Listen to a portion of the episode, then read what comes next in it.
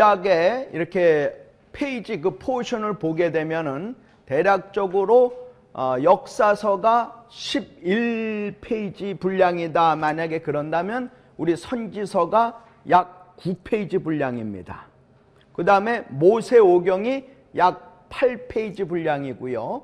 그 다음에 지혜서, 욥기, 시편, 잠언, 전도, 아가요 다섯 권이 약 다섯 페이지 정도 분량입니다. 그러니까 역사서 다음으로 구약에서 선지서가 많거든요. 그 선지서 중에서 보면은 아, 지난번에 우리 이사야도 그렇고 이사야보다 예레미야가 조금 더 많고요. 그다음에 에스겔하고 이사야 선지자가 약 80페이지 가량 됩니다. 그 분량이 80페이지라는 얘기는 창세기하고 거의 분량이 비슷해요. 근데 우리가 에스겔 하면은 구약에서 에스겔 하면은 참 안 읽어지는 그런 성경 중에 하나입니다. 구약에서 제일 안 읽어지는 성경이 뭡니까? 라고 물어보면 대부분 레위기라고 그래요. 그죠? 레위기. 그 다음에 레위기 다음으로 뭐가 안 읽혀집니까? 하면은 에스겔이라고 그래요. 왜냐면 에스겔이요. 참 따분합니다. 아주 굉장히 읽기가 힘들어요. 어둡습니다. 그러니까 이 에스겔을 참 많이 읽으면 참 좋겠는데 그게 우리 마음대로 참 되질 않거든요. 아, 그래서 오늘 제가 말씀을 드리는 에스겔은 우리가 그동안 읽기가 좀 거북하고 힘들었던 그런 부분을 위주로 해서 말씀을 드리려고 그럽니다. 우리 에스겔은 우리 그 열왕기 하 요런 데 보는 대로 자 이제 이스라엘이 어 북이스라엘과 남유다로 나뉘어졌습니다. 그죠? 그리고 북이스라엘은 일찌감치 북쪽의 아수르에서 멸망당했고 사마리아가 멸망당했고 그다음에 남유다 중에서 마지막 왕들 즉 요시아 왕 그다음에 열일곱 번째 여호와스 그다음에 열여덟 번째 여호야킴 열아홉 번째 여호야킨 그다음에 스무 번째 시드기야 왕 이 마지막에 다섯 왕이 나오는데 이 다섯 왕 중에서 아, 왕, 왕 때에 사역했던 대선지자가 누구냐면 그분이 예레미야예요. 그러니까 이 전에 이 전에 사역하셨던 대선지자가 누구냐면 그분이 이사야고요. 그다음에 이사야 선지자 약 100년 후에 사역하셨던 분이 예레미야입니다. 그리고 예레미야가 사역하셨을 때에 아마도 그분이 어, 담임 목사님이셨으면 아마도 그때 중고등부의 리더는 에스겔하고 다니엘 이 두 분의 선지자가 아마 있을 겁니다. 그래서 우리가 선지서 중에서 대선지 하면은 네 분을 꼽아요. 그죠? 이사야, 예레미야, 에스겔, 그다음에 다니엘 이렇게 네 분을 꼽습니다. 이 네 분 중에서 그 지파를 따지게 되면 이사야 선지자는 왕족입니다. 그러니까 왕족이니까 어느 지파겠어요? 유다 지파가 됩니다. 그 다음에 제사장 지파에 두 분이 있는데 그 레위 지파에 두 분이 있는데 그 두 분이 누구냐면 예레미야하고 오늘 할 에스겔입니다. 그러니까 에스겔은 레위 지파예요. 제사장 지파입니다. 그 중에서 한 분만이 대제사장이 되는 거고 나머지 분들은 레위 지파이기 때문에 제사장의 직무를 하게 되어 있습니다. 그런데 이 에스겔은 남유다가 거의 멸망할 때, 즉 여호야긴 왕 때 여호야긴 왕이 불과 100일 만에 바벨론의 2차 포로가 됐거든요.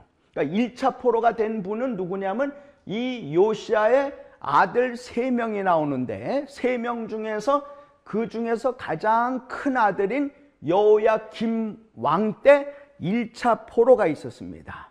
근데 그때 보면은 여호야 김 왕도 일단 포로로 잡혀갔다가 다시 돌아온 걸로 여겨집니다. 근데 여호야 김 왕은 죽은 지역은 예, 루살렘이기 때문에 영구히 포로로 잡혀간 건 아니에요. 하여간 1차 포로가 되었을 때는 BC 606년인데 이때 유명하게 잡혀간 선지자가 누구냐면 다니엘입니다. 그리고 약 8년 후에 여호야긴 왕이 100일 만에 왕이 되어서 즉위해 갖고 약 불과 100일 만에 포로로 잡혀갔습니다. 바벨론에 2차 포로예요. 그때 2차 포로로 같이 잡혀간 분이 다 같이 우리 에스겔 에스겔입니다. 그 연수가 597년이고요. 어, 그 다음에 이 여호야긴하고 에스겔이 잡혀갔는데 에스겔은 어디로 갔느냐면 그발 강가로 잡혀갔고요. 그발 강가로 잡혀가서 불과 5년 후부터 5년 후부터 에스겔이 에스겔 1장부터 쭉 시작을 합니다. 그러니까 에스겔이 포로로 잡혀가서 약 5년 후부터 사역이 되는 거예요. 그때 에스겔의 나이가 어떻게 되느냐면 우리가 약 30세로 추정이 됩니다. 그러니까 원래 다니엘하고 에스겔은 나이가 거의 비슷한 걸로 보여지거든요. 중고등부, 그러니까 지금으로 따지면 고등학교 2학년, 고등학교 3학년 정도 되었을 때 각각 이 다니엘은 포로로 잡혀갔고 그로부터 약 8년 후에 에스겔이 포로로 잡혀갔거든요. 그러니까 이 두 분 중에서 먼저 잡혀간 분은 다니엘이고 그 다음에 나중에 잡혀간 분은 에스겔이고 에스겔은 어디로 들어갔느냐면 그발강가의 포로 수용소로 들어갔고 다니엘은 어디로 들어갔어요? 왕궁으로 들어갔고 그래서 다니엘은 17살 조금 넘어서부터 사역이 됐습니다. 그리고 중간에 사역은 좀 상당히 이렇게 떨어진 것 같아요. 반면에 에스겔은 다니엘보다 약 8, 9년 후에 잡혀갔지만 포로 수용소에 들어가서 약 5년 후, 즉 25살에 포로가 돼갖고 5년 후니까 30살부터 그 다음에 에스겔서 40장을 보면 내가 포로로 잡혀온 지 25년이 됐다고 그랬어요. 그 다음에는 할 수가 없습니다. 그러니까 25년이 됐으니까 그때 우리 에스겔 나이가 50이 되죠. 근데 구약에 보면은 제사장들이 어 30세부터 직무를 하게 되어 있습니다. 그리고 50세가 되면 일단 그 직무가 끝나요. 그러니까 에스겔이 아마 에스겔서 1장에 딱 보니까 아, 내가 지금 예루살렘에 있으면 제사장의 직무를 막 시작할 텐데. 이렇게 아마 한스러웠을 겁니다. 그리고 챕터 40, 그러니까 어, 에스겔서 40장에 보니까 자기가 잡혀온 지 25년이 됐어. 그러니까 나이가 50세야. 아, 내가 지금쯤이면 제사장 직무를 다 마쳤을 텐데. 참 기구한 인생입니다. 그런데 이분은 참 포로 수용소에서 거의 사역을 시작했고 거기서 사역을 끝냈다 이렇게 볼 수가 있어요. 그러니까 인생은 인생은 어떤 사람은 왕궁에 가서 어려움 어려움 쫙 하면서 셋째 치리자까지 혹은 국무총리까지 올라가는 분이 있고 어떤 분은 똑같은 중고등부 지도자 어, 리더였는데 리더였는데 어떤 분은 포로 수용소에 가서 일평생을 지내요. 밖으로 나오질 못했어요. 그러니까 인생은 두 가지 길이 있습니다. 그러니까 어떤 분은 우리가 굴이 있고 굴, 그 다음에 터널이 있습니다. 근데 우리 인생은 내가 지금 시작할 때 이게 내가 굴을 들어가는지 혹은 터널을 들어가는지 아무도 모르게 되어 있습니다. 그죠? 굴하고 터널은요, 들어가는 입구가 거의 비슷해요. 그 다음에 조금 들어가서도 깜깜해. 이건 뭐 어디가 어딘지 몰라. 안 보여. 아무것도 안 보여. 굴이나 터널이나 거의 비슷합니다. 근데 굴은 자꾸 들어가면 들어갈수록 점점 어두워지고 나가는 길이 없습니다. 그런데 어떤 터널은 점점 들어가면은 어느 시점에 가서는 조금 조금 밝아지다가 결국에는 빛을 볼 수가 있어요. 그러니까 우리, 우리 크리스찬이라도 어떤 사람은 다 대성하는 사람이 있고 어떤 사람은 그렇지 못하고 그냥 그 인생을 마감하는 그런 사람도 있습니다. 아마도 에스겔은 후자에 속하는 것 같아요. 그 양반은 굴에 들어간 것 같아. 그 양반은 포로 수용소에 있어서 그분 앞에는 아무것도 빛이라고 하는 것이 나타나지 않았습니다. 그럼에도 불구하고 에스겔을 통해서 하나님께서 그 포롱 수용소에서 모든 것을 보여줬단 말이죠. 회복되는 걸 보여줬다 이 말이에요. 그래서 포로 수용소에서도 절대로 소망을 잃지 않은 그러니까 포로 수용소에서 일종의 소망의 선지자다 이렇게 볼 수가 있습니다. 그러니까 우리 인생은 실제로 굴에 들어가서 사는 것 같이 보이지만 우리의 일생은 우리의 인생은 바로 앞이 환하게 열리는 터널을 통과하는 거나 똑같다. 즉 우리 앞에 아무리 어려움이 있다 할지라도 우리는 에스겔 이런 분을 생각을 해볼 때 절대로 우리가 낙심하지 말고 좌절하지 말고 포기하지 마라 하는 것을 우리한테 메시지로 준다 이렇게 보실 수가 있고요. 이 에스겔은 참 여러 가지 이렇게 보면은 참 우리가 아, 해석하고 납득하기 좀 힘든 그런 경우도 많이 있습니다. 그래서 에스겔서를 가만히 48장을 이렇게 보면요. 48장 중에서 반, 즉 24장은 서론하고 유다의 범죄함으로 말미암아 유다가 멸망한 것을 묘사하고 있습니다. 그러니까 48장 중에서 무려 반이 서론 및 유다의 범죄, 유다의 멸망으로 되어 있습니다. 그 다음에 나머지 이제 25장부터 32장까지는 자, 유다만 그럼 멸망해도 괜찮으냐? 아니다. 이방 나라도 멸망한다. 이방 나라는 이래서 멸망한다 하는 것이 32장까지 기록이 되어 있고요. 그 다음에 우리가 조금 아 이게 과연 어떻게 된 건가 잘 모르는 마곡이라고 하는 지역에 곡 왕이 있거든요.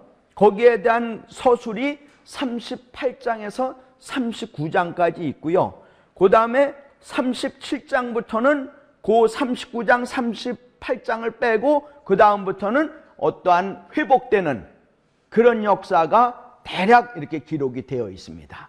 그래서 에스겔을 우리가 하나 이렇게 보면서 좀더 어, 명확하게 한번 짚고 넘어가면 좋겠고요. 우리 북이스라엘의 범죄, 북, 북이스라엘의 멸망의 원인을 세 가지로 우리가 볼 수가 있습니다. 그죠? 어, 우리 북이스라엘의 첫 번째 왕이 누구죠?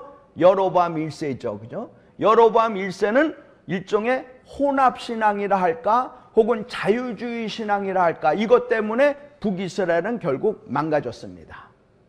그 다음에 북이스라엘의 여덟 번째 왕인 아합은 우상숭배를 했습니다. 그죠? 그래서 망가졌어요.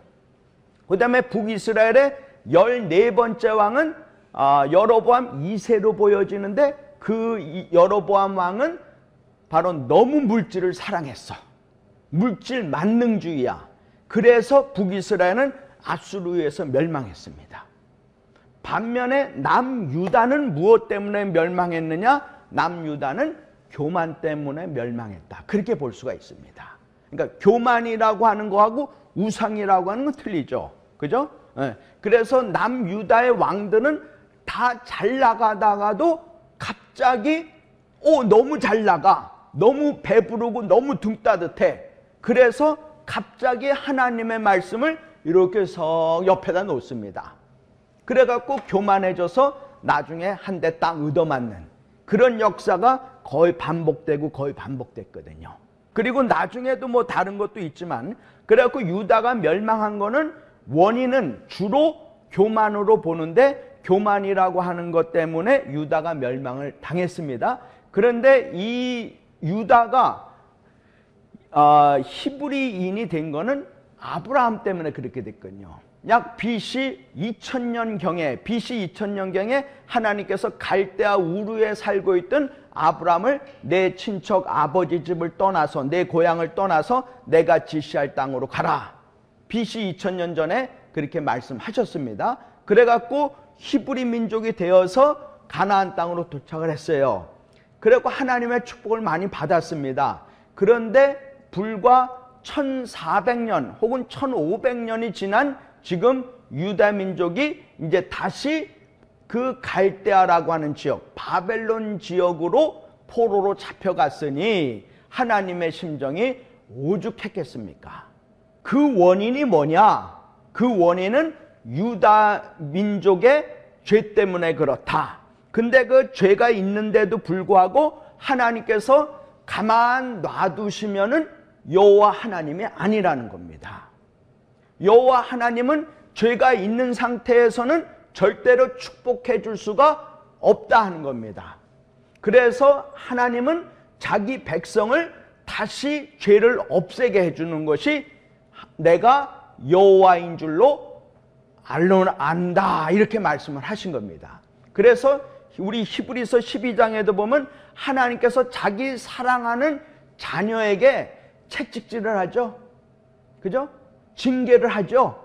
어, 그러니까 채찍질 안 하고 징계를 하지 아니하면 그 아이는 자기의 아이가 아니라 뭐예요? 사생자래요.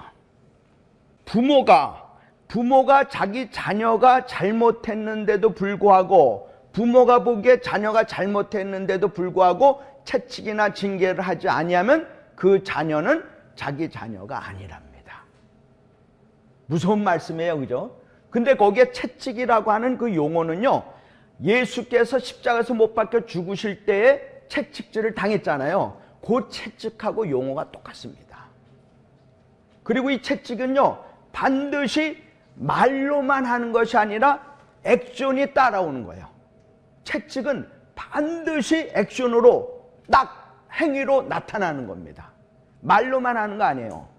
그래서 우리나라에 보면은 특히 요즘 우리 애들이 자녀들이 뭐 요즘 뭐 왕따가 심각해지잖아요. 그죠? 그 다음에 뭐, 뭐, 뭐도 있고, 뭐도 있고, 뭐, 요즘 애들 뭐 학교도 안 간다면서요.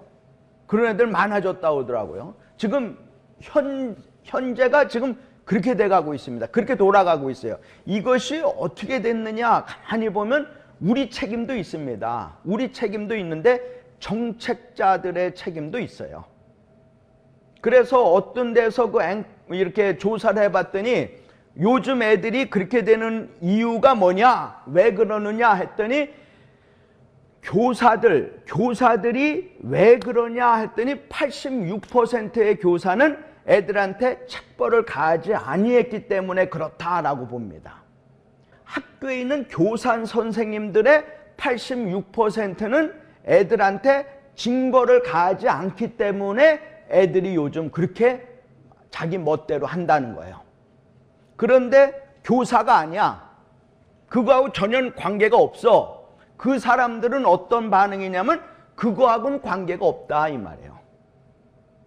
자, 이 누구 말이 더 옳을까요? 실제로 교육 현장에 있는 사람들 음성을 우리가 들을 줄 알아야 됩니다. 하나님이 자기 백성을 죄가 있음에도 불구하고 그냥 가만 방치해 놓으면요. 하나님이 여호와가 아니라는 거예요. 그러니까 여호와 하나님이 왜 유다 백성들이 이렇게 포로로 잡혀가고 얻어 터지고 매맞고 죽고 이러느냐? 그것은 내가 하나님이시기 때문에 그렇다는 거예요. 내가 너의 아버지라는 거예요. 그래서 나는 그 죄를 결국은 고쳐주겠다. 이 얘기입니다. 그래서 에스겔서 48장 맨 마지막에 나오는 용어가 뭐냐면 여호와 삼마라는 용어입니다. 여호와 삼마라고 하는 용어는 바로 지난번에 했던 여호와 임마누엘하고 똑같다는 얘기예요. 예, 내가 여호와가 너희들 그렇게 얻어맞고 죽고 포로 수용소에 있는데 거기에 하나님이 내가 거기에 계신다 이 말이에요. 요셉이 감옥에 잡혀갔잖아요. 거기에 하나님이 함께 하심으로 말미암아 요셉이 하는 일이 형통했습니다. 그렇죠? 창세기에 보면은 그러니까 요셉이 어디에 가 있었어요? 감옥에 가 있었어. 그랬더니 하나님이 같이 감옥에 계셨어. 사드락과 메삭과 아벤노가 어디 들어갔어요? 풀무불에 들어갔어. 그랬더니 하나님이 거기에 함께 계셨어요. 이게 임마누엘입니다. 우리가 고생을 당하고 있고 우리가 어려움에 있지만 그것이 우리만 당하는 게 아니라 하나님이 함께 하신다는 거예요. 절대로 하나님이 우리를 버리지 않습니다. 그래서 에스겔은 아 맞다 포로 수용소에서도 결론 지은 거는 여호와 삼마 임메누엘이다. 그러니까 이만한 이것보다 더 큰 소망은 없다. 그러니까 어떠한 어려움도 우리는 이겨낼 수 있다 하는 믿음을 가지고 그 에스겔은 이겼다는 겁니다. 그래서 우리가 에스겔서 한번 1장부터 이렇게 보시면은요. 에스겔서가 참, 아, 뭐, 어려운 건 사실입니다. 그래서 1장 1절에 보면 일단 에스겔이 서른째 해 이렇게 돼 있어요. 그죠? 아마 30생를 얘기하는 것 같아요. 그러니까 25세 때 포로로 잡혀가고 5년이 됐어요. 그러니까 2절에도 보면 여호야킨 왕이 사로잡힌 지 5년 됐습니다. 그러니까 자기가 5년 됐다는 얘기예요. 같이 잡혀왔으니까. 그래서 사로잡혔는데 하늘이 열렸어. 네, 우리 하늘이 열린 그 경우는 우리 교재에도 있잖아요. 그죠? 우리가 11절 드릴 때, 그 다음에 세례 받을 때, 그 다음에 하나님의 환상을 볼 때, 예, 그 다음에 내가 기도했을 때 하늘문이 열립니다. 하늘문이 열렸어요. 그 다음에 형상이 있고요. 어, 그러면서 쭉 넘어가서 이제, 어, 우리 에스겔서 4장을 보면, 4장을 보면, 자, 예루살렘이 지금 어떤 상황이냐. 자기가 포로로 잡혀간 지, 에스겔이 포로로 잡혀간 지 약 5년이 됐습니다. 그로부터 에스겔이 포로로 잡혀간 지약 11년 후에 완전히 멸망하거든요. 예루살렘이 완전히 멸망하는데 포로로 잡혀가서 약 5년 후에 환상이 보이는 것 중에 하나가 사장입니다. 근데 하나님께서 어떤 환상을 보여주냐면 이렇게 아주 평평한 바닥이 있어. 평평한 바닥이 있는데 그 주위에다가 다 공격용 무기를 놓기 위해서 사다리를 놓고 거기다가 받침대를 다 놓는다는 거예요. 그래갖고 이제 만약 포로 막 때릴 수 있게끔 그렇게 예루살렘이 굉장히 위기에 처해 있다는 거예요. 그것이 4장 1절에부터 3절까지고요. 그러면서 예레미 아 에스겔한테 하나님께서 예언을 하라는 겁니다. 제가 네가 먼저 왼쪽으로 누워라 이렇게 돼 있어요. 왼쪽으로 왼쪽으로 누워서 390일을 있고 다시 오른쪽으로 누워서 40일을 있어라 이렇게 합니다. 그러니까 지금 에스겔이 아마 동쪽에서 동쪽에서 예루살렘을 보고 왼쪽으로 누우라 하는 것은 아마 북쪽을 향해서 누우라고 그러는 것 같아요. 그런데 390일을 그렇게 누워서 꼼짝 안 하고 가만히 있어라 했는데 하루가 1년이라고 그랬습니다. 아, 그래서 우리가 보기에 아, 390이니까 여기 586년에서 390년을 더하니까 얼마예요? 976년이 되거든요. BC.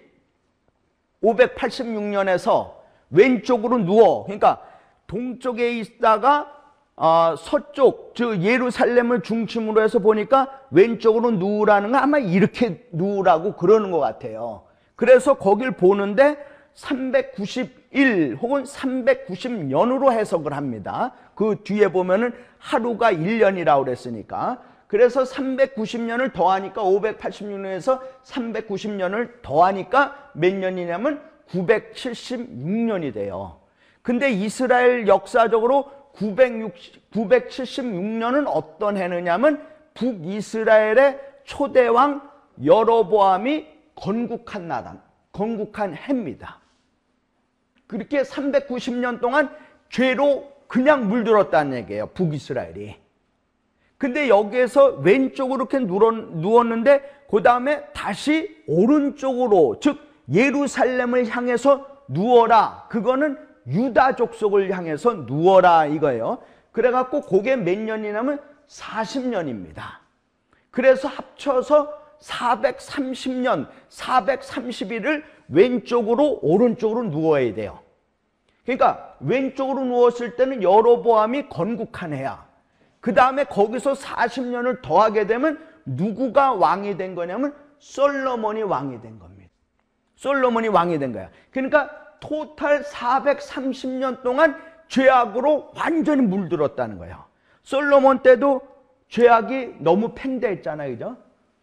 아주 잘 나갔지만 솔로몬 왕이 참 잘 나갔잖아요. 그죠? 그러나 우상이 너무너무 아주 팽대했잖아요. 그죠? 그러니까 430년 동안 그렇게 아주 남유다 북이스라엘의 명 아주 죄로 아주 물들었다는 얘기예요. 그러니까 그런 상태에선 하나님이 그냥 놔두실 수가 없다 하는 얘기입니다. 그래갖고 430년이 있고 또 어떤 분은 이 430년이 뭐냐? 어, 옛날에 아브라함이 창세기 15장에 보니까 하나님을 믿음에 하나님께서 아브라함을 의로 여기셨습니다. 그리고 난 다음에 하나님께서 아브라함하고 약속을 하셨는데 내가 이제 내 후손 4대 만에 즉 400년 후에는 다시 애굽 땅에서 다시 풀어 나오게 해주겠다. 그는 언약을 해줬어요. 그래갖고 그거를 다 더해 보니까 광야 생활 40년까지 다 더해 보니까 그게 430년이에요. 그래서 어떤 성경에는 430년, 어디에는 400년 이렇게 돼 있어요. 그 광야 생활까지 40년까지 다 했더니 결국은 430년에. 그래서 요거를 보면은 자, 그러면 솔로몬 이전 시대로 돌아가라. 그 다음에 광야 혹은 애굽에 간 거 이거 이전으로 돌아가라. 이 얘기는 뭐냐면 다시 원래부터 다시 시작해라 이게 처음부터 다시 시작하라는 얘기예요. 그러니까 누구 솔로몬 그 전으로 돌아가면 누굽니까? 다윗 때 돌아가라 이거예요. 아브라함, 이삭, 야곱 이때로 돌아가라 이 말이에요. 그때로 돌아가라. 우리 신앙은 처음으로 다시 돌아가라. 에베소 교회도 참 잘했습니다. 그죠? 우리 계시록 2장에 보면 에베소 교회가 얼마나 잘했어요. 거짓 선지자 용납 안 했어요. 그죠? 어, 에베소 교회가 인내도 많았습니다. 대단했어요. 그런데 하나님께서 뭐라냐면 내가 너한테 촛대로 옮기겠다 이 말이에요. 근데 촛대는 계시록에 무엇이라고 하냐면 교회라고 돼 있군요. 교회에서 교회로 옮겨 버리겠다는 거예요. 어떤 경우, 야, 에베소 교회는 모든 거 다 잘했어. 모든 걸 참고 거짓 선지자, 거짓 그 거짓 교사들 절대로 용납하고 용납하지 않고 너무 너무나도 잘했어. 그런데 내가 어땠기 때문에 내가 너로부터 촛대로 옮긴다고 그랬습니까? 네가 처음 사랑을 잊어버렸어. 버렸어. 그렇기 때문에 내가 촛대로 옮기겠다는 겁니다. 그죠? 그 촛대라고 하는 건 바로 교회예요. 교회가 처음 사랑을 잊어버리면 그것이 안 된다 이 말이에요. 그러니까 교회는 항상 처음으로 돌아가야 되고요. 우리 믿음도 처음으로 돌아가야 됩니다. 그 솔로몬 이전으로 돌아가야 되고 그 이전에 아브라함, 이삭, 야곱 이때로 돌아가야 된단 말이에요. 처음으로 돌아가야지 모든 죄가 없어지고 하나님께서 함께 하실 수 있다는 거예요. 그거를 에스겔을 통하여 그 예언으로 환상으로 보여주는 겁니다. 그리고 5장에 보면 너 어? 뭐야 삭도를 대고 아주 칼로 뭐 하여튼 뭐 이렇게 막 나오는 거예요. 에? 그래서 6장에 보면 여, 여호와께서 우상 숭배를 심, 어, 심판하시는데 6장 7절에 보니까 내가 그렇게 해야 내가 여호와인 줄 너희가 알게 하리라. 6장 7절이죠. 그 다음에 6장 10절에도 보니까 그때야 그때야 그들이 나를 여호와인 줄 알리라. 13절 맨 끝에 보니까 6장 13절 맨 끝에 보니까 내가 여호와인 줄 너희가 알리라. 14절 맨 끝에도 보니까 내가 여호와인 줄 그들이 알리라. 7장 4절에도 보니까 내가 여호와인 줄을 어, 너희가 알리라. 그렇습니다. 그죠? 예, 그래서 우리 7장에도 보면은 이제 에스겔이 아, 끝이 났도다, 끝이 났도다 막 이렇게 얘기를 해요. 그러니까 요즘 세상에는 요즘 세상에는 사실 이런 사역자가 필요하다는 겁니다. 지금 우리가 이렇게 등 따듣고 배부르고 안 막 축복받았다 축복받았다 그것이 복음이 아니라는 거예요. 지금 마지막 때까지 왔다는 겁니다. 그런 거를 선포하는 담대한 사역자가 지금 필요하다는 거예요. 근데 그렇게 선포하는 사역자는 인기가 있겠습니까? 없겠습니까? 없어요. 그러니까 저는 인기가 있을까요? 없을까요? 인기가 없어야 됩니다. 근데 믿는 자에게는 인기가 있어야 돼요. 어, 그러나 제가 이것도 좋고 저것도 좋고 야 지금 뭐 우리가 이렇게 즐기고 뭐 이렇게 하면 된다라고 한다면 문제가 있다는 얘기예요. 자, 우리 나단 선지자가 얼마나 연약할 때에 아 다윗이 범죄했잖아요. 우리 안에 바세바를 딱 범했잖아요. 근데 나단 선지자가 그때 처음 나오는 사람입니다. 그때 처음 나오는 거예요. 그러면서 비유를 하잖아요. 그러다가 그 부자가 바로 너다라고 지적할 만한 그런 담대한 사람이 필요하다는 거예요. 나단은 진짜 선지자로서 맨 처음 등장하는데 다윗은 그때 어떤 다윗이냐면 사무엘 어, 한가요? 거기 11장에 보면 다윗이요 대왕이 됐습니다. 이젠 뭐 더 이상 점령할 땅이 거의 없을 정도로 아주 나라가 굉장히 풍요로울 때예요. 그때의 대왕 중에 대왕인 다윗이 아니 그 보잘것없는 나단 선지자가 그게 바로 그 부자가 바로 당신이요 라고 담대하게 외칠 수 있는 사람이 지금 몇 명이나 되겠습니까? 없다는 얘기예요. 세례 요한이 그때 당시 왕이 누구였습니까? 헤롯 왕이었어요. 헤롯 왕한테 담대하게 죄를 딱 지적하잖아요. 그죠? 바리새인들한테 뭐라 그랬습니까? 이 뱀들아 독사 새끼들아 막 그랬잖아요. 지금 미국에는 그렇게 외치는 사람이 거의 없습니다. 그래서 미국 기독교 방송을 라디오나 이런 걸 영어로지만 들어보면은요 맨 축복받고 축복받고 어떡하고 이 얘기밖에 없어요. 죄에 대해서 지적하는 미국 설교자가 거의 없어질 상황에 지금 도달했습니다. 그렇다면 우리나라는 어떻겠느냐? 우리나라도 똑같은 현상이라는 거예요. 그러나 에스겔은 지금이 바로 그때란 말이에요. 바로 지금이 우리나라가 처해져 있는 교회의 실정이라는 거예요. 우리나라 교회요 이거 안 고치면요 우리나라 교회 반드시 망하고요. 우리나라 교회가 망하면 어디가 망하냐면 우리나라 국가와 민족이 망하게 돼 있습니다. 이거 절대로 고쳐야 돼요. 에스겔은 지금 그 때란 말이야. 때가 지금 왔도다 왔도. 고쳐라 고쳐라 이겁니다. 그런데도 안 고치고 있는데 8장에 보면은 이제 하나님께서 에스겔한테요. 그대로 다 보여줘요. 너희들이 어떻게 했는가? 보세요. 우리 8장을 보시면 8장 어, 우리 3절에 보면 8장 3절에 네 번째 줄에 보시면 아, 세, 네 번째 줄은 자, 하나님께서 환상 가운데 나를 이끌고 예루살렘으로 가셨어요. 그죠? 예루살렘으로 가셨는데 안뜰로 들어가서 북향한 물에 이르시되 거기에는 뭐예요? 어, 질투의 우상이 돼 있어. 질투의 우상이 되어 있어요.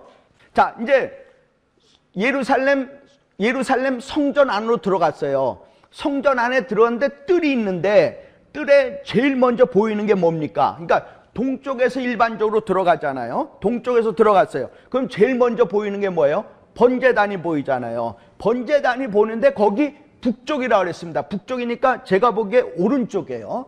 오른쪽인데 거기다가 질투의 우상을 세운 거야. 사람들이. 자, 이게 지금 번제단이 어떤 데입니까? 번제단은요, 짐승들이 잡히는데요. 거기서 죽습니다. 그러니까 비명을 얼마나 질르겠어요. 그죠?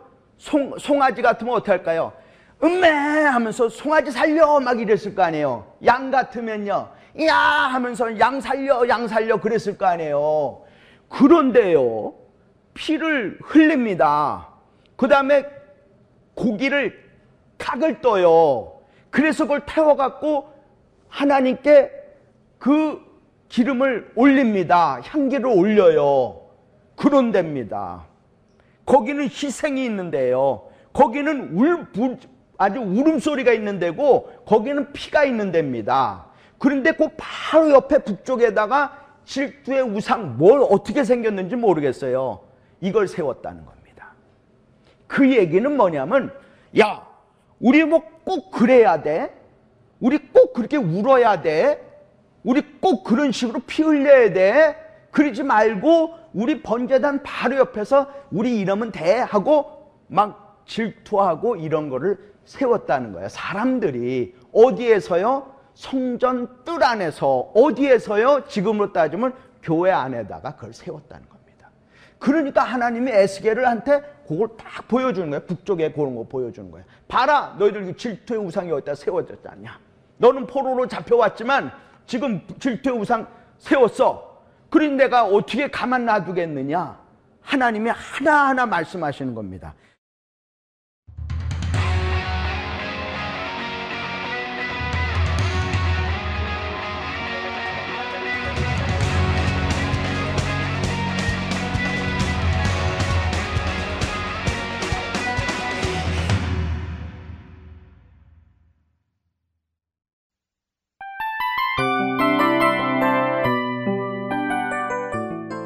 이 프로그램은 청취자 여러분의 소중한 후원으로 제작됩니다.